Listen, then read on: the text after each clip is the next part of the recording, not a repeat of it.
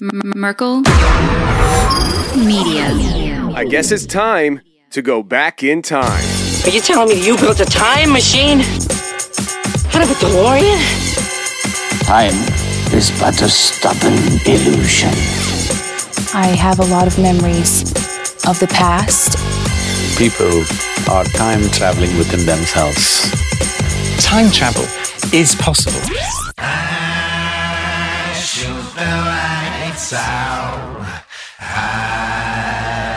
Till it's bright out. Oh, just another lonely night. Are you willing to sacrifice your life?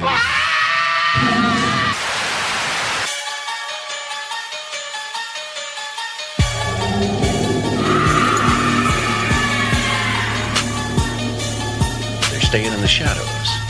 It's called probing. Make sure things are all clear. Clear for what? For the rest of them. You guys hear that?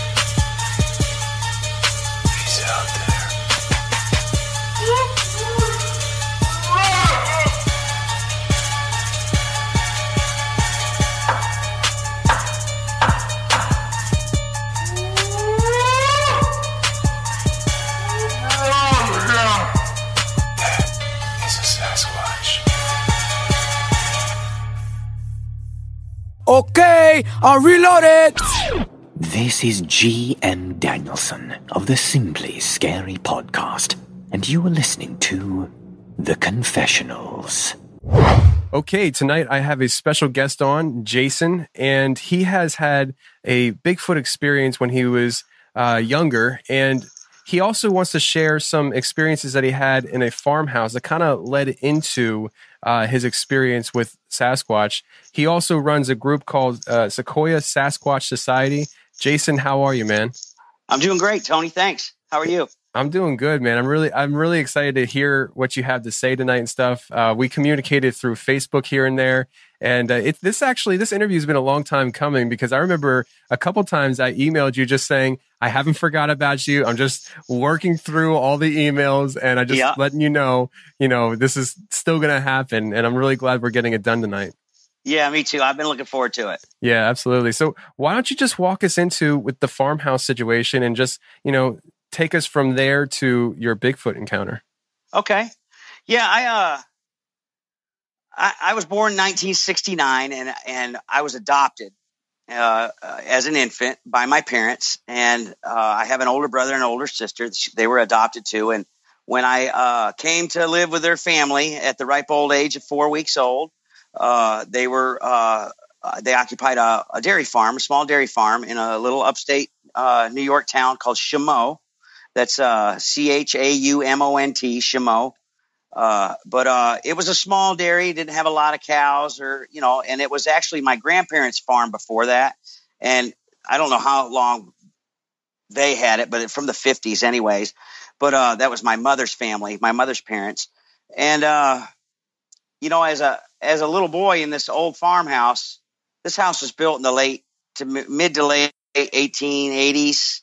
Uh, I've seen pictures of it from you know when it was a thriving, huge place. It had a crow's nest at the top, and you know it was a very old house, multiple rooms and a wi- big winding staircase, and is very very old, very decorative. You know, crown molding, 14 foot high ceilings. It was a big big deal. And as a little boy, it was a mansion to me. You know, but uh, I can remember that there was there was a stone silo on the property, and I'm not sure if the silo is still there or not, but um, a man had fallen off that silo when it, was built back in the 20s or 30s and had died on the property.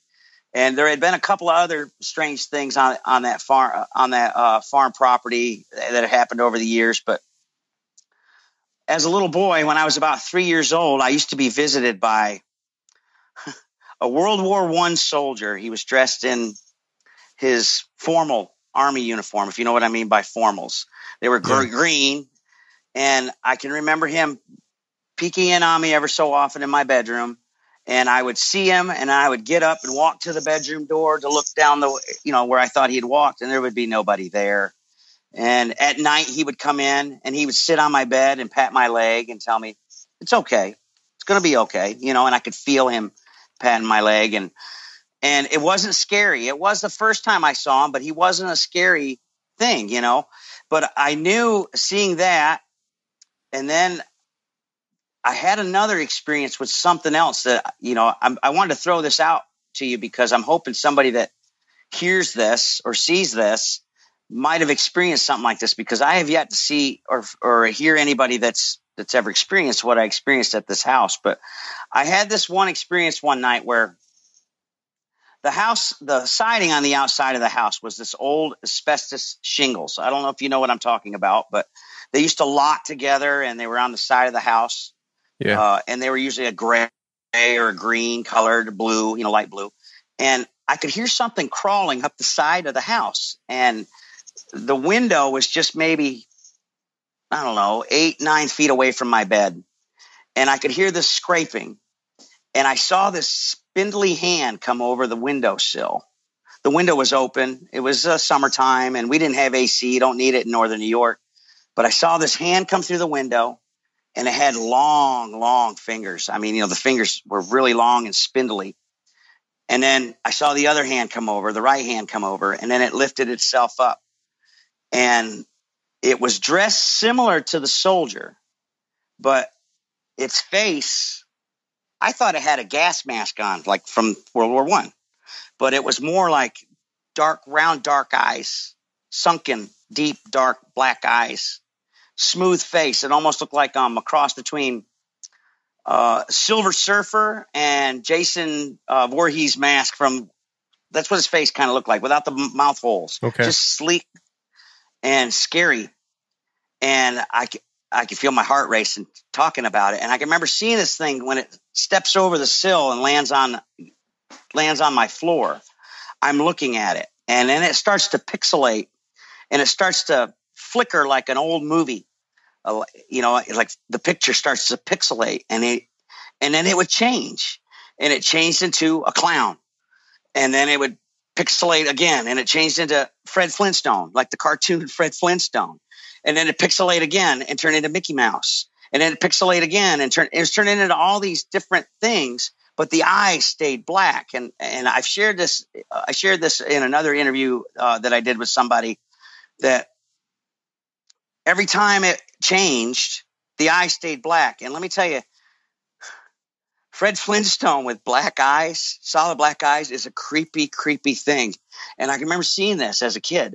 And when I saw it and saw what it was it was doing, I almost felt like hypnotized by what it was do by the, the pixelating and but I, I see the eyes and the eyes would kind of correct me back to my senses and I would and I yelled at it, I still see you. I still see you. And it went away. I, I never had it happen again. I don't, but it was one wow. of the creepiest things because it didn't have anything to do with, I could wrap my mind around as a three or four year old kid. I could wrap my mind around the, the soldier. I knew, I knew what he was. It was a ghost. I knew this. And I used to talk to my parents about the man that would visit me and whatever. He's, a, you know, I'm a kid what's he know? You know, he's talking. He has imagination because I used to talk to myself. I still do, but I used to talk to myself as a kid and play. You know, but uh, but that thing there terrified me. It terrified me, and I learned at that point that the world is not all we see. It is not all we think it is. There are many, many layers. Some good, some bad. But this thing here was, like I said, the the the the main visual memory I have is those Fred Flintstone eyes, dude. They just it makes me just oh, it makes my stomach just oh, Yeah. think because it was so terrifying. Because there were things I liked. You know, I liked Mickey Mouse. I liked clowns. I liked you know, and it was like I don't know what it was doing, but I felt like it was trying to draw me in or trying to. I don't know, man. It was just so weird. But like I said, that that happened when I was four, and we ended up uh, my dad's health got bad, and uh, we ended up selling the farm, and we moved from Chaumont to a little town uh, a ways away, uh, a little way, about thirty minutes away. Let me, go let ahead. me let me ask you about that before we, we move on from the house. Oh yeah. Uh, first of all, back to the World War II, um, or World War whatever you know, whatever the the soldier World War was. One. Yeah, World War World War One. One. Okay. Yeah. Um, Well, how do you? First of all, how do you know that? Did it say something to you about it, or or did you just tell by the I- attire? I, just knew. First of all, I've since I was a little kid, I've always loved war movies. okay. Loved all the old, you know, uh, All's Quiet on the Western Front, and you know Kelly's Heroes, and I loved all, and I still do. I love war movies. Okay. Uh, I always have. And but I knew my uniforms because my grandfather was a veteran and my uncles were veterans, and you know I knew, you know, I had a pretty good grasp of stuff like that, historic stuff. But I know now. I mean, obviously, as a grown up, I knew by the way his collar buttoned up. I could see the way his.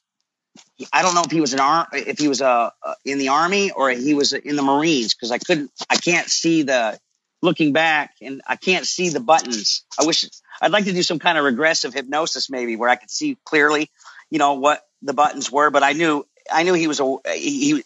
He had the, you know, how they used to tuck their pants in their boots, and they had the little flares. He had those on his pants. I could see those when he was sitting down on my bed, patting my, and he was never. It was always like he was looking out for me. You know, it was never it, that experience with that thing and the experience I had with the whatever that crawled in through the window. They were two totally different entities. I know this, but like I said, I I don't know why that, but that creature was dressed similar. As far as when I first saw it, it looked like he was wearing a uniform, you know, dressed the same way. I no neck, you know, it was buttoned all the way up, just the face and that silvery, like I said, shiny, smooth face. But that I'll never forget. You know, I remember every change. You know, I remember every pixelation, what it changed to. It's just crazy, Yeah. crazy stuff. But you know, Um, what do you do? so the the soldier was the soldier uh, transparent, or was the the soldier you know more of a solidified image? It- both. And when I'd see it in the daytime, like I can remember, like I said, it would peek in on my bedroom. You know, peek. I can remember being a little kid and playing with either my Matchbox cars or my Lincoln Logs or you know blocks or something. But I'm playing with something little on the floor.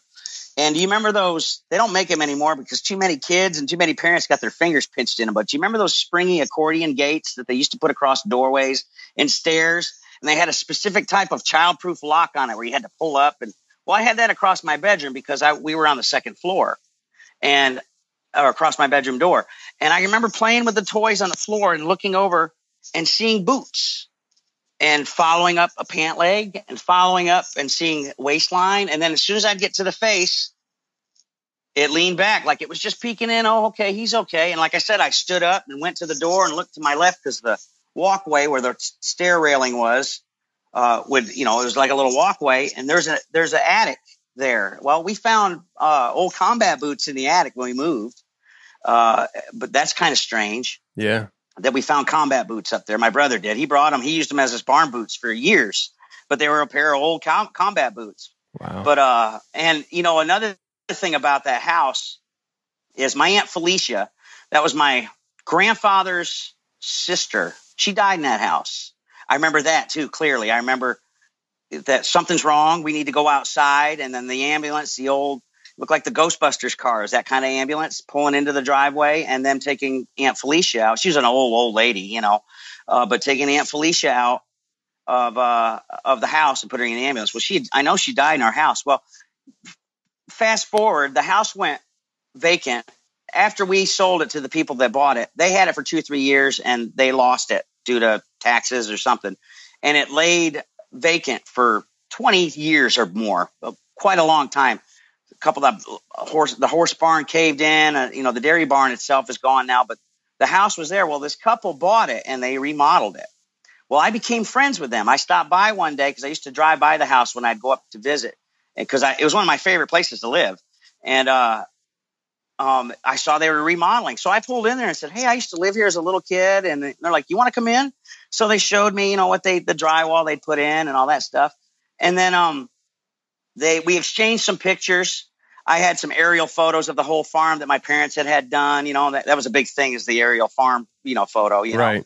and uh and well fast forward to face facetime or facebook years i be i reconnected with tanya and we so she's the girl that owns the house well they actually just sold it just a few months ago they've moved but another uh, family has it now. But I asked her, I said, "Did you ever have any weird things happen in the house?" And she's like, "Oh wow." She says we used to hear old timey country music and parties and glasses clinking and and uh, dancing and all sorts of stuff. And they said, especially when they were remodeling the house, change they they kept it pretty much the floor plan, plan the way it was, but they you know they put in drop ceilings and sheetrock and that kind of thing. And uh, but she said that once they had the, all the remodeling done, they had a, their she's Catholic. They had the priest come in and bless the house, and she says we never had anything else happen. But that was a uh, like I said, it was my favorite place because I had a friend there. You know, I had I had that old man, old guy that lived in the attic. Right. You know, that soldier guy.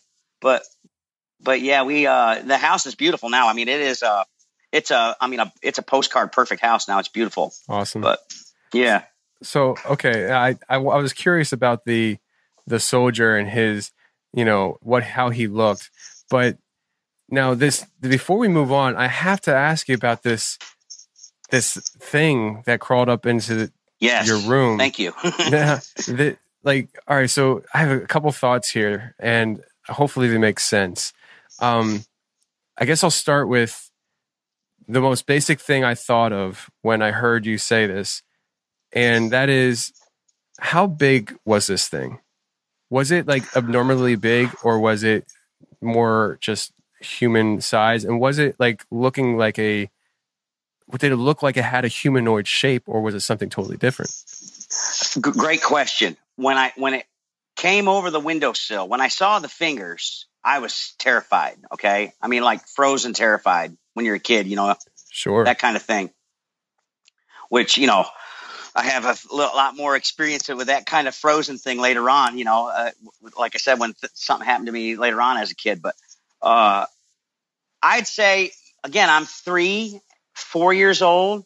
It was probably the height of an average adult male, but it's armed. It's I don't know. Its anatomy was different.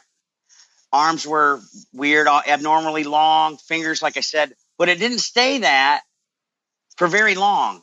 Like I said, as soon as I, I don't, as soon as it come over the windowsill, I know I must have gasped because it, because, like I said, I can remember going, you know, and then not being able to, you know, breathe.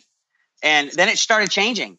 And finally, you know, like I said, I finally got the nerve to say, I still see you because the eyes, I mean, the eyes were just, like I said, hypnotic, buddy. I mean, like just draw you right in. And the eyes would stay constant. No matter what shape it made, the eye stayed that black, it, hollowed. I mean, you know, I mean, just, I mean, that Fred Flintstone thing really, you know, and I can remember later on, you know, going to school and, you know, being, you know, four or five, six years old, coloring books and seeing a kid in, a, in, you know, first grade or whatever, coloring the eyes of uh, Fred Flintstone in with a black coloring book uh, or with a black crayon, and me looking at that, and immediately it took me right back to when I was a little boy, you know, or younger, you know, just a couple of years before. But it was always there, and like I said, I still have a.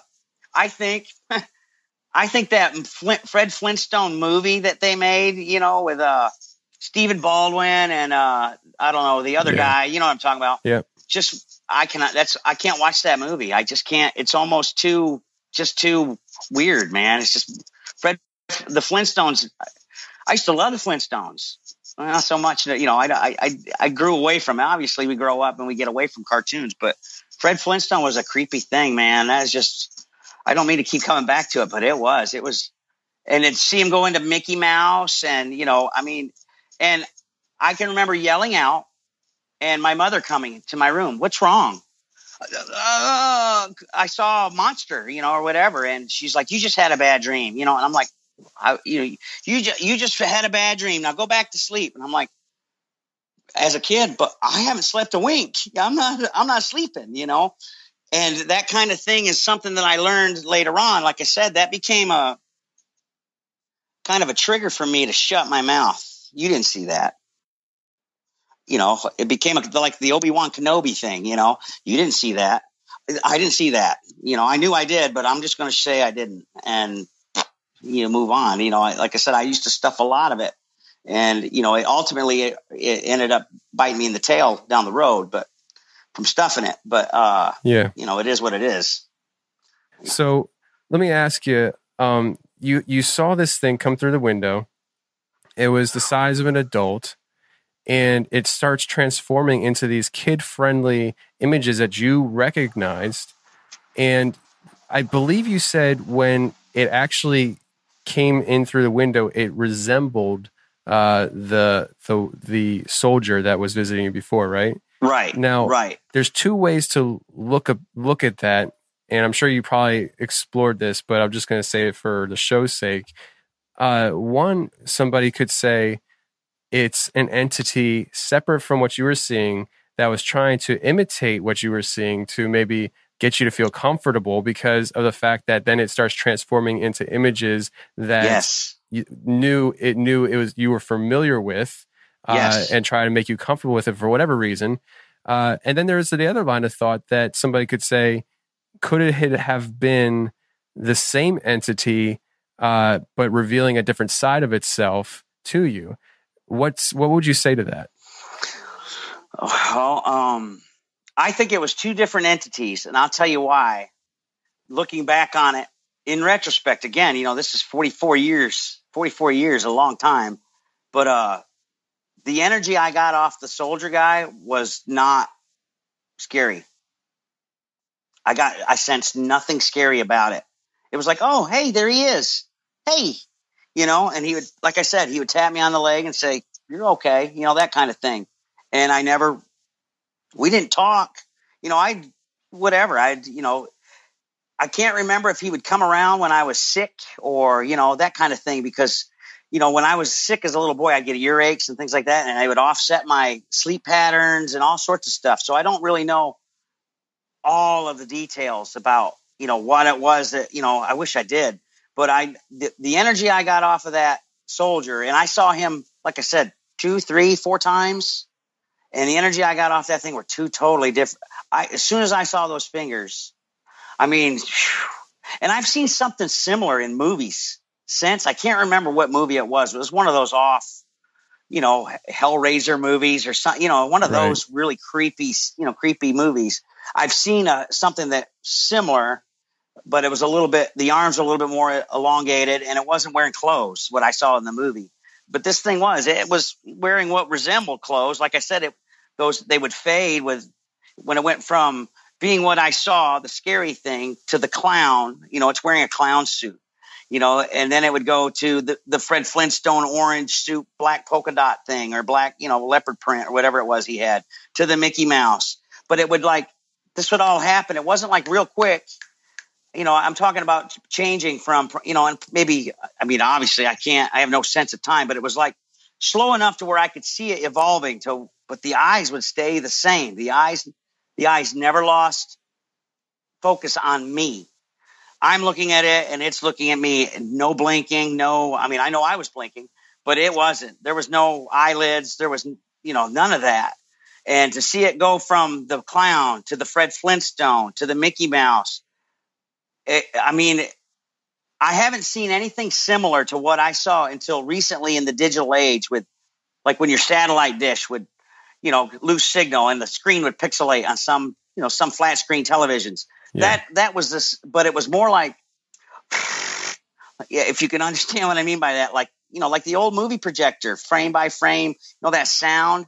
That's what I was envisioning as it was, you know, it was like like a picture book. Like you remember when you could get these picture books and you or cartoon books and you flip through them animated, and at the bottom of the of the pages, the little character would run, you know, chase a ball, jump a fence, or whatever. Right. and but you know the the page is flipping. That's what it was doing. It was flipping.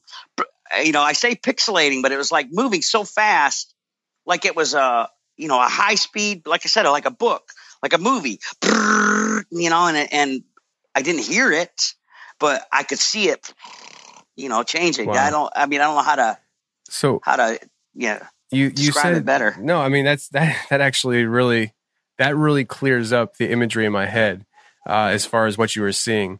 Now, you said when it came in through the window, you saw the one hand and then the other, uh, and then it pulls itself up. And you said the fingers were abnormally long. Now, when you say abnormally long, I think of a, a, the, when I when I try picturing the whole body, I'm thinking of something that is just awkwardly long with its limbs and very thin. Is that what you saw? Was Yes, it something very exactly. thin and very thin. And like I said, when it reached over, I could see its fingers and I could see a good length of its wrist, and then what looked like, like a you know a cuff or a, you know like a uniform jacket sleeve or whatever you want to call it. But yeah, very like I said, it was. You asked how tall it was, and you know if it was humanoid shape. Yeah, two legs, two arms, but elongated. Not like I said. I, the movie that I that I saw something similar to had really long, like you know, like it, it was a quadruped, you know, in the movie that I watched, this creature. But the way it looked, as far as the sleek skin and uh, no no facial features and stretched, I mean, you could see like when the hands come over, you could see the tendons between the fingers as it's you know, but the fingers were, I mean, no fingernails that I could see because it was dark. But the color, you know, it looked pale, grayish, whitish colored, Okay. maybe a yellowish colored type of, you know, the the skin as it, you know, and a darker uniform. But uh, but Okay. no, no hat. That was another thing that the soldier that I saw, he always wore his hat. This thing didn't have a hat. All I saw was, a, like I said, it looked like a hockey mask. Like if Silver Surfer wore a hockey mask and just had black eyes. That's kind of what the face looked like. It was real, you know. I mean, you might say a gray, but I'm not saying it was a gray. It wasn't. You know what I mean? It might look similar to a gray, but it looked like a helmet. I mean, it looked like a mask or a, you know, it looked non-organic. The face looked slick. You know, so it looked don't like know it's, how some- it's- it looked like something was added to its face, not part of its face. Right, exactly, exactly. Okay. No, no. You talking about? No, it's it did. It looked like. I mean, it had a chin. It it had the stretching here. You know, it had. I mean, it looked like a mask, but I don't. I can't tell whether it looked non-organic, but I, I can't say whether or not it was because you could see it. But maybe it's just the color. I don't know. I mean, the color of its skin and the color of its face were the same color, but it could have been the reflection in my room. It could have been, you know, all I remember, I don't know what I had, if I had a night light or anything. I can't say exactly what color it was, but I remember the, the color that I remember seeing when I had the experience was that, like I said, that white, whitish, yellowish color, but it looked slick. It, there was no features per se, like no nose, no ears. It was just, and no mouth.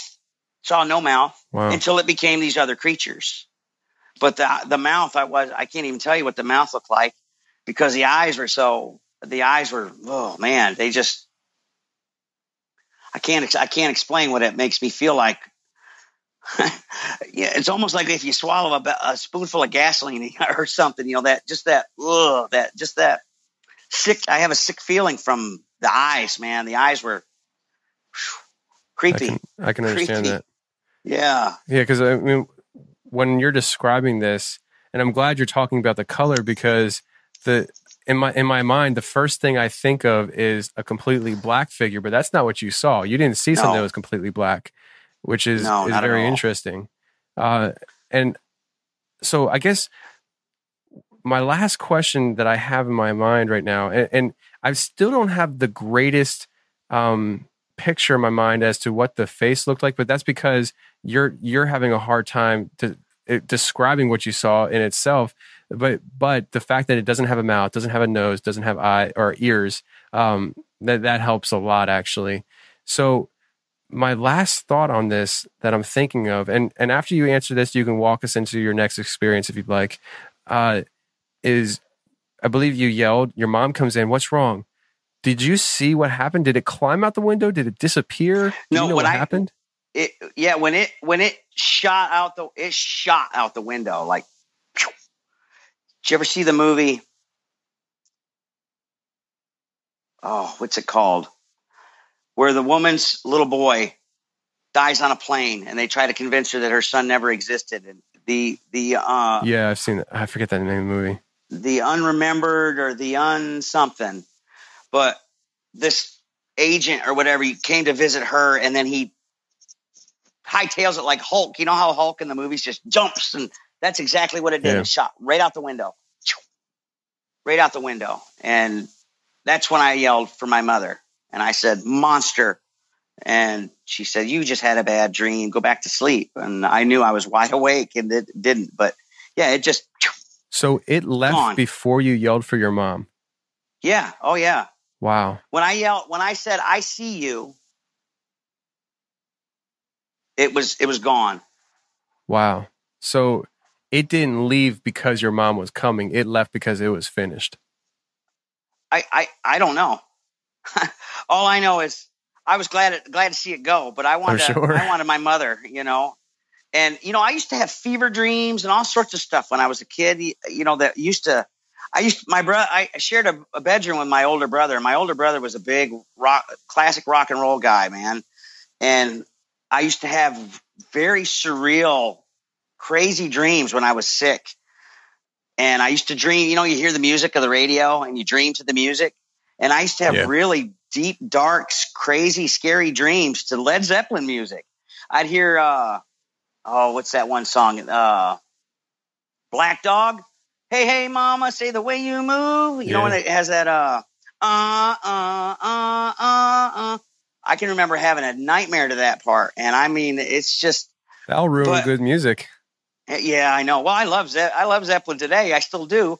But, uh, but I can remember, I don't know, you know, I've done a lot of studies about the pineal gland and how it calcifies and you know that's your third eye and that's the thing that and you know you when you're a kid you see more things because you I think you're you're you're less exposed to naysaying and you know that kind of thing and I also think that as you get older and as your you know your pineal gland I think that's how you say it pineal gland as it calcifies, you lose contact. You you know, I used to be able to see auras and all all sorts of stuff up until I was you know 19 or 20 years old, and then you know I've had a lot of a lot of other things that might have contributed to me losing that ability. You know, but uh, you know, because like I said, I had a colorful 20 you know years in my 20s. The 90s were wow, but uh, I have a um. I go into this because I know that what I saw was not a dream. I know that it wasn't a, a hallucination. I know it wasn't a fever dream because I can remember having those and knowing clearly that I'm dreaming. You know, when you wake up, oh, sweating and feverish and all that was a, you know, I know I'm having a dream. I didn't have any of that. I wasn't, you know, I wasn't sick. I wasn't, you know, I wasn't, ha- I didn't have any of that, that going. As far as I can remember, I didn't have anything going on like that. You know, who knows? I might have been completely out of my tree delirious. I, you know, I don't know, but I know that it's a memory that I'll never forget and it's been with me since then. And I've talked to my folks about it since, you know, but my parents are, like I said, my mother's kind of a realist. She doesn't, you know, I've said this before. She grew up during the Depression when, you know, monsters were hunger and Hitler. You follow? You know, there, you Right. didn't have to worry about Bigfoot. You, you know, we had, we had to eat and we have to worry about, you know, socialism or, you know, the Nazi party or whatever. So, you know, I, my parents were always real, you know how you are. I don't. Do you have kids, Tony? We have one on the way. We just announced oh, it this you- week. oh yeah. Okay. Well, you will see that as your kids get older, you tell them a lot of stuff. Okay. And a lot of times you say, you know, okay, yeah, yeah, whatever, you know, because they're they just babble. You know, kids sometimes just babble. Uh huh. Yeah. Okay. And you know, my parents were kind of we were farmers. You know, we had a lot of work to do, so there wasn't a lot of time for. Tell me about your feelings. There wasn't a lot of that. You know, it was dry up. Come on, we got to go. We got cows to milk, you know, that kind of thing. So, you know, a lot of that stuff I had to figure out. Like I said, when I had, you know, later on, in, you know, when I when I was 11 and 12 years old and had the had, you know, what the Bigfoot encounter, I had to learn to shut my mouth about stuff. Just, and it wasn't because there was, was a cover up. It was because we don't have time for this, Jason. You know, we got mouths to feed, and we got wood to cut, we got, you know, got Right. stuff to do. So, you know, a lot of that stuff I had to, you know, I stuff it and didn't talk about it, you know, be, because, uh, you know, I didn't want to get my butt kicked because I used to get, you know, I'd get whooped. If I didn't do what I was told, I'd get whooped. But, and I'll tell you about that later on. I'm not getting whooped, but I'll tell you a situation that come up about going into the woods that, I mean, I seriously, I mean, I got shook right up by my dad because I did not want to go to the woods.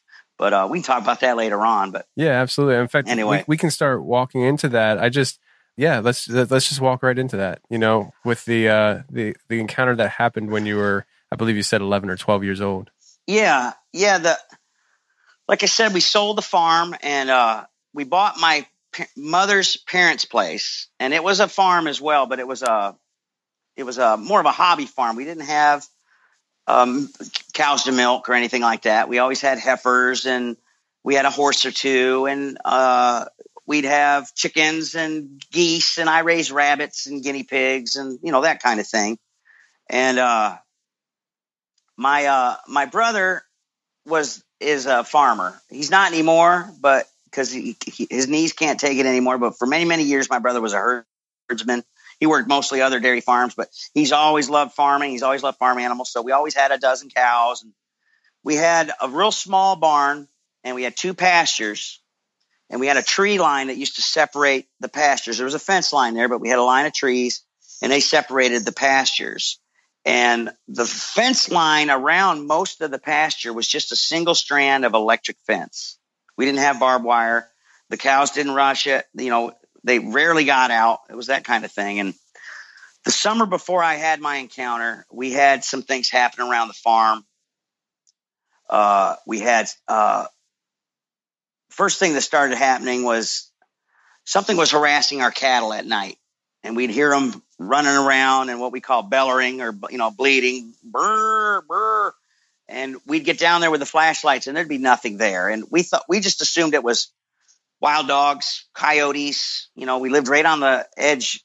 Our our farm, we had 90 acres, but 90% of it was wooded area.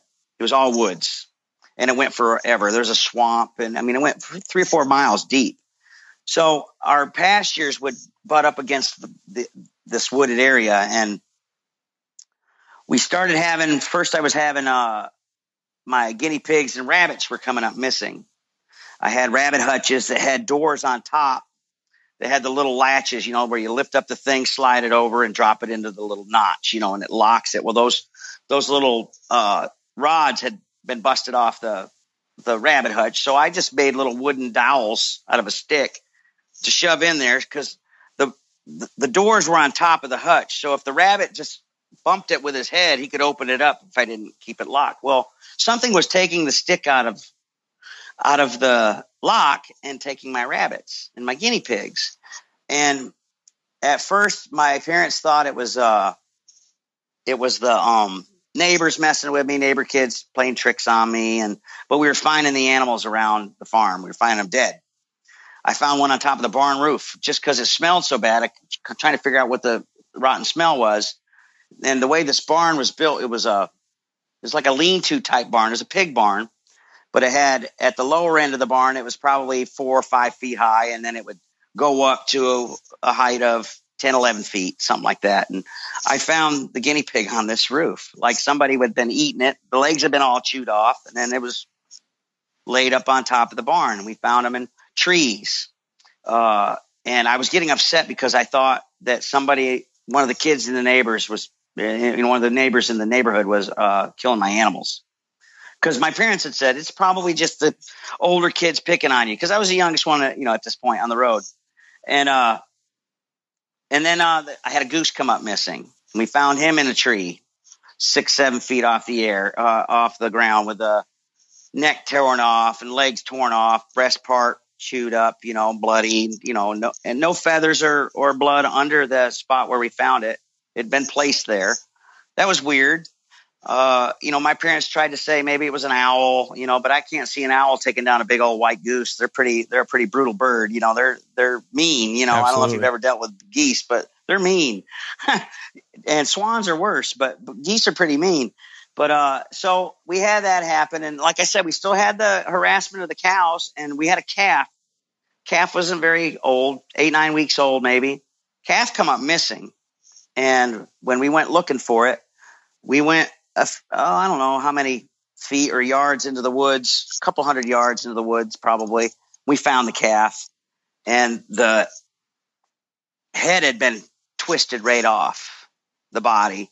Legs had been broken. I can't remember if one or two legs had been broken. I think they were both broke, but I remember seeing one of them anyways. And that neck area where the head had been pulled off. You know, the spinal cord was still there. All that, you know, there's a lot of muscle. Even for a young calf, there's a lot of muscle in a cow in that neck, and this thing had just had been tw- the head had been twisted off, uh, and there's no canine bite marks or anything like that. You know, there was no nothing. Been usually what I've learned, and most I'm sure people that know, you know, when when uh, wild dogs or coyotes or wolves or whatever are going after livestock, they usually have bite marks on the haunt, back legs and the haunches. That's how they break them down. You know, they go after the back legs, and there was right. none of that on this.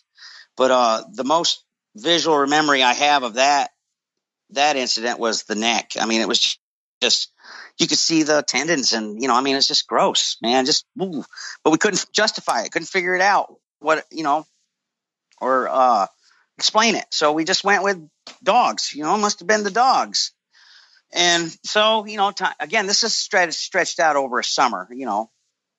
And then one day, something again was going after the cows, and the cows got out. They finally busted through the fence, and a few of them wandered off. There's four or five of them. I don't remember how many. I'm sure it's four or five. So my brother and two of his buddies and myself and two of my friends, we grab a couple of halters and some lead ropes, and we use baling twine, you know, off a, off a uh, hay bales. We'd take a big wad of those and we'd go down and we went down the woods looking for the cows. Well, as we found them, we'd put a rope or a, the halter around the cow that we found, and two of us would run it up to the back up to the barn because the woods went down into a hill, so we'd have to run them back up to the barn. And we found all the cows but one. And my brother and his friend decided they're going to go to a different area to look. Maybe they went this way. So they went off, and while they were off looking in that area, we actually found the cow over in another area. So two of the guys that were waiting walked him up, and I was, it was me and either one of my friends or one of his friends were waiting, and for my brother and his other friend to come back. And uh, all of a sudden, we hear this racket, hear him running through the woods and we could see him running through the woods. And my nickname growing up was Charlie. My brother said that when I was little, I looked like Charlie Brown because I had real light blonde hair and I kind of looked bald, you know. So he called me Charlie since I was little. And my brother says in a voice, uh, you know, loud and direct, Charlie, run. So I hop up, we all hop up and we haul tail up to the barn. We all get there and we're, you know, winded from running and, and they start asking, know, they asked my brother, they called him Weaver. Weaver, what's what are you running from? And he said that we saw, this is how he explained it. We saw big monkey people and one of them chased us. And immediately, you know, here comes the laughter. Ah, Jack thinks he saw Bigfoot, you know, that kind of thing. And but my brother wasn't laughing. And I'll never forget the look on his face. It was kind of like he just pooped his pants and didn't want anybody else to know it. He had that kind of look on his face, you know, and he doesn't talk about it to this day. All I have to do is say monkey people, and he don't want to talk about it. Uh, and I've talked to his kids about it. His he's got two boys. They're old and older and grown and have kids of their own now. And um, so, but uh, we're gonna fast forward to the next summer. So that was 1981. We're into now, 81, and it's blackberry picking season. I don't know if you call them in Pennsylvania. We call them, or in Pennsylvania, I don't know what you call them, but in Northern New York, we call them black caps. Okay. You call them black caps in Pennsylvania. I've never heard of black no. caps before. Well, we call them black caps because they look like little caps, you know. Sure. And we used to, we had a big, big, huge thicket of them down in the woods off of this meadow. We used to harvest wood at one end of the meadow, and we had the berry patch at the other end. And there's a big, huge berry thicket, and there's also a raspberry thicket over there. And it was berry picking time and my cousin was with me and my cousin he's actually my step cousin his mother married my mother's brother if you can figure that out. And we became friends. His parents moved to the road because it was mostly family at this point that lived on on the road that i grew up on. And uh, he and i decided to go berry picking and he was a couple years younger than me so he's probably eight or nine at the time. And so we get down to the patch and we'd we normally we'd come down the tractor road and catch the trail to the berry patch. Well, but we were at his house, so we took the back we went the back way. And this is this is uh, poignant because I think that's why we had what happened happen because we didn't come the main drag. Uh, looking back on it, you know, and retrospectively, I think that that's why it happened. It just happened to be the, the perfect way to. We just walked into this meadow through the woods. We had a there's a couple of power poles that we ran. Our our well was down there, so we ran in order to run the breaker to run the pump. We had poles and we had a single line of of electrical wire running on these poles. So there's a little, you know, a causeway or a little throughway there, you know, a trail. So we'd cut down through the to the meadow that way. And the way this berry patch was growing, as you know, you know, berry thickets will jet out and then they grow back in and then they come back, you know, they cove in and you know that kind of thing. And and I was picking on one pat, part of the patch that was jetted out, and then it caved in like this, and then my cousin was picking over here, and we're having a berry picking contest where who could fill their we had the butter bowls, you know, the Parkay butter bowls, you know. Yeah. So who could fill the, their butter bowl the fastest? And I always make this point because if you've ever gone blackberry picking as a kid, you know that when you're picking berries, usually one hits the bowl and two hit the mouth, you know. So we're having fun eating and picking and and it, you know we're we're hanging out and you know it's a beautiful day and summer and and my cousin goes into kind of a meltdown.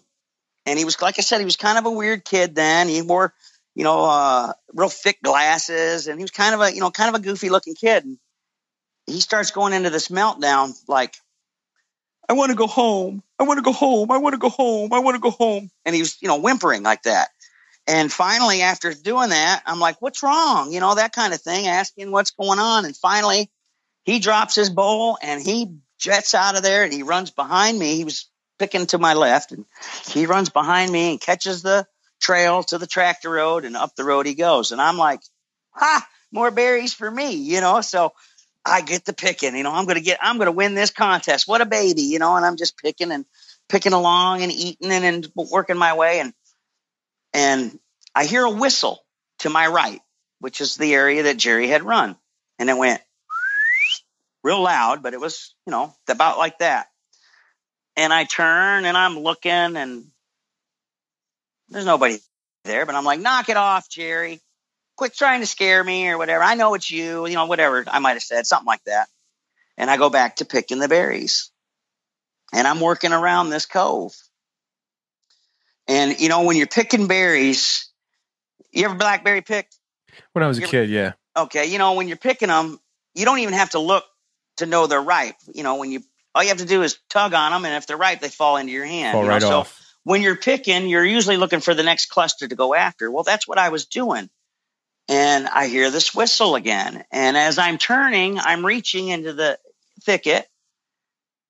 And as I'm turning to look at this whistle again, I hear, I heard the whistle and I reach my hand into this bush and I touch hair. Okay.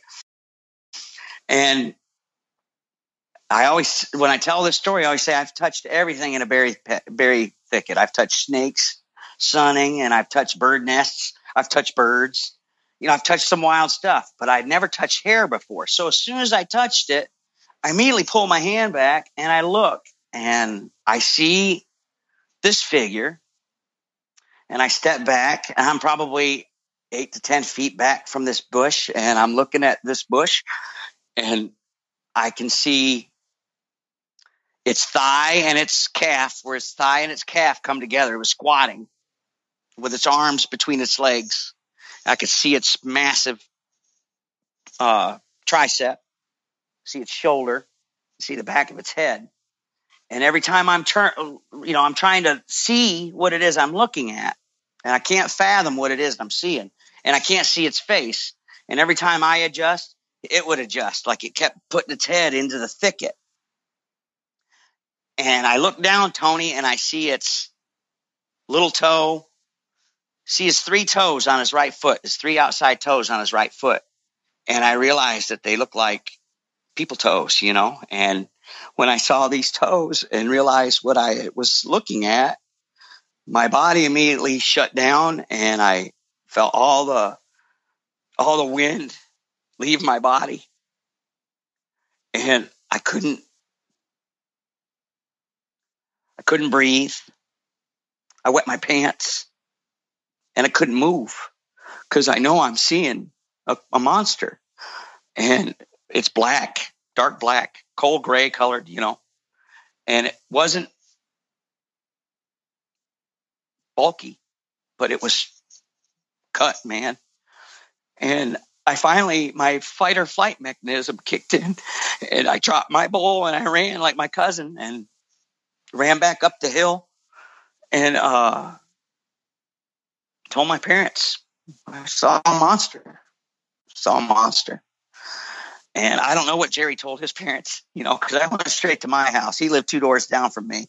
And um, my mother was like, You probably saw a dog. It's probably a deer, you know. And no, no, mom, no, no. And I knew what I, I know what I saw, you know. I'm 11 years old and I'm, I'm smart kid. I'm artistic. I can draw. I can draw animals. I can draw. I know what it's like to draw perspective. I know what it's like to foreshorten and, you know, and because I used to copy out of comic books. I knew a lot about anatomy, you know, by co- drawing pictures out of comic books. And I saw a massive thing. And after that happened, I started to have nightmares every night. And the nightmare would always start out the same way. I'm trying to get to my grandmother's house who lived right next door. And there's a little cluster of trees and a little hill between our house and my grandmother's house. And there's a Bigfoot in those woods. And it would come out of those woods. And Tony, it wasn't the Bigfoot that I saw in my thicket. Okay. It wasn't that Bigfoot didn't want anything to do with me. But this Bigfoot in my dreams wants to eat me. You know, it's got massive teeth and, you know, they're bloody. And this is what I see when I have my dreams, you know. So I would have them regularly. And all through high school, I shut shut up about it. I no longer went squirrel hunting. I no longer tracked rabbits. I no longer did none of that, you know. So I get through. My father died a year later after this. My father died uh, in June of 82. I, it was the last day of school, as a matter of fact, that my dad died. And um, I had to grow up. So I had to stuff a lot of it. I couldn't talk about it anymore. When I did talk about it, usually the people that I would talk to about make fun of you. And I had a family. There was a family that used to ride a school bus. There's a big family, a lot of kids, four or five kids. And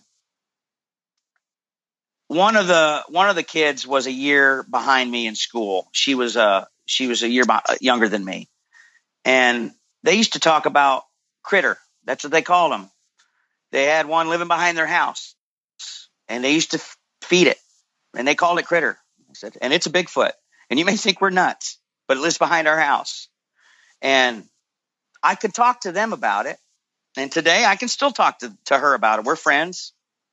We, we don't talk much, but we talk on Facebook and she, she's, uh, she's aware that I've come, you know, come clean with what happened, you know, but, uh, the nightmares ha- haunted me. I went on to college. I graduated from, from, uh, high school in 87, started college in 87 and, you know, you start drinking and partying in college and, and, you know, that became kind of my coping. I cope with it. It wasn't just the way I coped with that, but it was the way I coped with anything that affected me emotionally. Uh, death, uh, breakups. You know, I had a, uh, I dated a girl in college and, uh, her last semester in college, she was older than me. And her last semester in college, she wanted to, uh, be single. So it wasn't breaking up because I don't care about you anymore. It wasn't breaking up because we can't be friends. It was, I want to be free my senior year, senior year, last semester in college to do whatever. And, you know, I totally respect that today. But then I, I was livid. You know, I couldn't handle it. So I got ugly and I made sure that that girl was glad that we weren't together anymore. You know what I mean? And, you know, this is the way that I handled things. And, you know, as I had said to you before, I'm, I'm not going to sit here and blame my experiences for every bad thing that ever happened in my life because it's not, it's not true. But my way of dealing with things on an emotional level, I, I learned to, that's, that's how I learned to stuff stuff, you know, And uh, if I didn't feel it and I didn't remember it, maybe it didn't happen. You know that kind of thing. And but you know with this, once you see something, you can't unsee it. You know It- you can't. I can't. You know I I see so many people on Facebook in these Bigfoot groups that say, "Oh, I just want to find one. Oh, I can't wait to see one," and I and I just shake my head. I, I don't say anything. I just know that in retrospect, what I saw, that experience, I know was a gift. I know that now, you know, but um, it messed me up, man. It messed me up, and you know, you, I've told people that the same the same encounter as I've told you. I've told the same story. And they say, uh, you were traumatized by that? What, you know, just, and I'm like, you don't get it, man. You know, I heard, like I said earlier, I heard, uh, someone say when they saw their Bigfoot, they said that they watched a creature leap off the pages of fairy tale books and, and myths and land in their right in their front yard, basically. That's kind of what happened to me. Like I said earlier, you know, I realized that King Kong is real, you know, and uh, wow, you know, you talk about messing up a kid. I mean, it did. It was too much for an 11 year old's psyche to grasp completely. You know, I would love to go back now and and you know, had the, if I could have the same opportunity at 47, who knows, you know, but uh, but you know, like I said, it, it I didn't used to feel this way. I used to think that what happened to me was a was a damn curse. That you know it it was it's the root of my demise, you know, so to speak, my downfall. I won't say demise because I'm still here, but it was the root of my downfall. But it, you know, like I said, it's not the not it per se, but the how I had to deal with it became a you know that's the factor. It became a easy way to like a like a old comfy sweater. It's easy just to stuff it and you know I just put it on like an old comfy sweater. And people would say, you know, I adjust my whole life when people would say, "Hey, Jason, I love to fish. I fish. If I know I can see all around me, I'll go fishing." You know. And somebody would say, "Hey, Jason, we're going fishing after work. You want to go?" And I'd be like, "Sure. Where are you going?" And they'd say, "Oh, you know, if they said, oh, we're going to dock fish over here, or my buddy's got a boat, we're going to go over here, you know, great. But if they said, oh, we're going to walk up the stream and fish fish it back down in the Cherokee National Forest, nope. I'd say, oh man, you know, I just remembered my wife and I got to do something. I can't. I always, but that's how my life was when I was telling you I would compartmentalize stuff. I would, I lived my life in constant. How can I, how can I navigate around telling somebody that I saw a monster? You know, how do I navigate around that? Because, you know, especially when it comes up to something, you know, like, hey, we're having a family reunion at so and so park and we're to, oh, great, man. That's, that sounds like a lot of fun. I think I'll stay home, you know, that because there's no way. Now I do now. I go in the woods now. We hike and I go camping and I solo camp now, you know, but, but, um, it took a long time to get there, my friend. You know, 2000 from you know believe it. 1981 to 2009 is a lot of years, and you know, but now I have you know I have family members that want to talk to me about it, which seems good, and I have other family members where that I was real real leery of telling them, but I had to say, I don't know if you saw this, Tony, but last year I did a thing. I went to the Ohio Bigfoot Conference last year, and I and I wanted to go you know, you know how it is at the conference. Everybody's got their own little deal. You know, they got their selling their books over here or their Yeah. art or whatever. Well, I didn't want to do that. So what I did is I did a decal drive. I don't know if you saw the Bigfoot Yeti Yin Yang decals at at the Ohio Bigfoot yeah, I think I Conference. remember, I remember that last year. Well, I I ma- made a I designed that decal and I made sixty of them and I said and I sold them on Facebook and I did a help a hippie get to the Ohio Bigfoot Conference drive is what I did buy a decal. Well, I I've sold a ton of those. Okay, but I've got one on my window. I'm still selling them. In fact, I have to take up some up to the Expedition Bigfoot Museum tomorrow. I'm going up there tomorrow to drop off a pile, but uh, because they sell them in the gift shop up there. But um, you know, just that, that decal getting me to the Ohio Bigfoot Conference. I was going to tell you about the the synchronicity and how my life has fallen into the into place for this thing. Years ago, as I said, in order to deal with this Bigfoot thing, I didn't know anybody else other than the family on the school bus that had any idea or had any inclination or any belief in what I was trying to talk about. So I reached out, believe it or not. I didn't know that Bob Gimlin and Robert W. Morgan were two totally different people. Okay? okay. I had I had seen a show or watched a movie with Robert W. Morgan, and in it, I think the Patterson Gimlin film was was featured, and I got Robert Morgan and Robert Gimlin mixed up. Okay. Well, I wrote a letter to Robert W. Morgan when I was like 14 or 15 years old. I found an address in the movie of the production company that made the movie, and I wrote this letter. Well, you know, time flies. Here we go, blah, blah, blah. I go to the Ohio Bigfoot Conference last year, and I don't know if you remember Saturday, remember we got last year, it got heavy rains. Okay. It was yeah. wicked rain, cold rain, wind. Well, Robert W. Morgan was there, and I didn't know it, but he he was outside to do book signings. He we're under a little canopy out there, and I was walking by and I saw his audio tapes and his books, and I said, "Robert W. Morgan's here." And the lady was sitting at the desk was like, "Yeah, he's up there in the lobby talking to somebody else up there." So I ran right up and I told him, "Hey, I'm like, do you remember I sent a letter to you years ago? Blah blah blah." But of all people to run into in the lobby, I ran into Robert W. Morgan, the same guy that I'd reached out to when I was a kid. I just thought that is so, you know, here's the full circle coming yeah. back around again, you know. That's really cool. And then to meet, you know, Bob Gimlin, I've got become good friends with Bob. He came to Georgia last year and camped with us uh, in October, this past October. For you know, he he doesn't do much camping anymore. He ended up staying, I think, in a cabin nearby, but uh, he didn't sleep on the ground with the rest of us.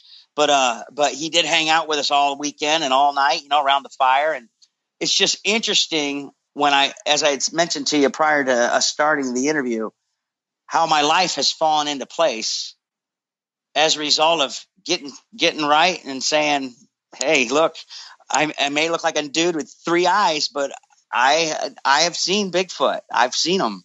They're real. You know, uh, they are not yeah. a, a figment. You know, they're and they're alive and well and thriving." people say, well, how does Bigfoot get from one side of the country to the other, thinking it's one creature? You know, that bothers me tremendously. Okay. And another thing that bothers me is when somebody watches the Patterson Gimlin film and refer to the Bigfoot as a he. That kind of bothers me too a little bit. But uh, but you know, they they uh, like I said earlier, you can't unsee these things. And but I learned that I can't walk around with my head in the sand anymore. I got to talk about it. And you know, you can accept this of me you like everything else about me. I'm just saying, you know, I'm talking like if I'm talking to a friend, hey, you like everything else about me, but I'm going to go ahead and tell you something. You might not like me after this, or you might like me more, but here's what happened. And, you know, my girlfriend might tell you that I tell everybody that want, if somebody mentions Bigfoot, I'm going to talk about it, you know? Of course. I, I don't talk to everybody, but, you know, if somebody talks about it, you know, I get questions. I have a decal on my, I have a couple of Bigfoot decals on the back of my car, and every once in a while, it's bound to draw up conversation. Hey, what's this? What do you got this on your car for? And, and I tell them, you know, but uh, uh, it's done me a lot of good. It's been very therapeutic as far as speaking about it to people uh, and and just getting it out there to let just for me, you know, it's I equate everything to recovery. You know, like I told you in my twenties, I was a, you know, I was a, I'm a recovery, I'm in recovery. So I was a quite the indulger in, in the twenties. Anything I tried twice and liked pretty much, I was, I was into. And, uh, so, you know, my twenties were, were, let's just say they're colorful. In my forties, I, I still say that, but I take everything I learned about recovery and I apply it to the Bigfoot world too. Is I I realize that, like I said before, secrets keep you sick. If I if I don't talk about it, I can't get it off my chest. And what I have found is that the best thing you can do is talk about it, get it out of your head, get the crap out of your head so you can make room for more crap. You know what I mean? I have to, and that's kind of how I look at it. I have a select few friends that they are my recovery group. And I know that I, when I go camping with them, or if we, you know, we chat, you know, via comments on a post on one of the groups or whatever, I know that I can be myself and I don't have to worry about, you know, putting up a front or pretending that I'm somebody I'm not. I don't have to worry about that anymore. Yeah. That's a big, that's a tremendous, that's a tremendous weight off your shoulders. You know, a, a rec- being in recovery, I've been able to apply that to a, my recovery principles to a lot of different things in my life. But what I realized, as I said earlier, my encounter was a gift. And if I can talk about it and share it with somebody and inject the light and try to help help somebody, even if it's a hey man, you know, some empathy. Hey, I relate to what you said. I you know, I went through the same thing. I, that's the reason why I do these interviews and you know share this stuff. It isn't because I want to talk about my story again because I know it. You know, I've I've I've told a lot more people here in the last eight or nine years than I did my whole life, but I've talked about it a lot. But the main thing is, is I want to get it out there because I don't want anybody to do what I did, stuffing and and suffering. You know, because it's uh it's not a to live a secret life. You can't be true to yourself, man. And Right. you know, we talked about it. You know, I'm on a I'm on a spiritual journey as well. Uh, and you know that's what I try to hold on to is I try to trust God, clean house, and help others every day. And both in the recovery world and in the Bigfoot world, is I have to trust that not everything that comes out of somebody's mouth is the truth. You know, not everything you read on the internet is true. Uh, you know, and I have to uh, um, clean house, meaning I can't take in those those negative thoughts. You know, I can't get caught up in the hype. I can't get caught up in the science versus woo, the, you know, that I can't get caught up with that. And I got to help others.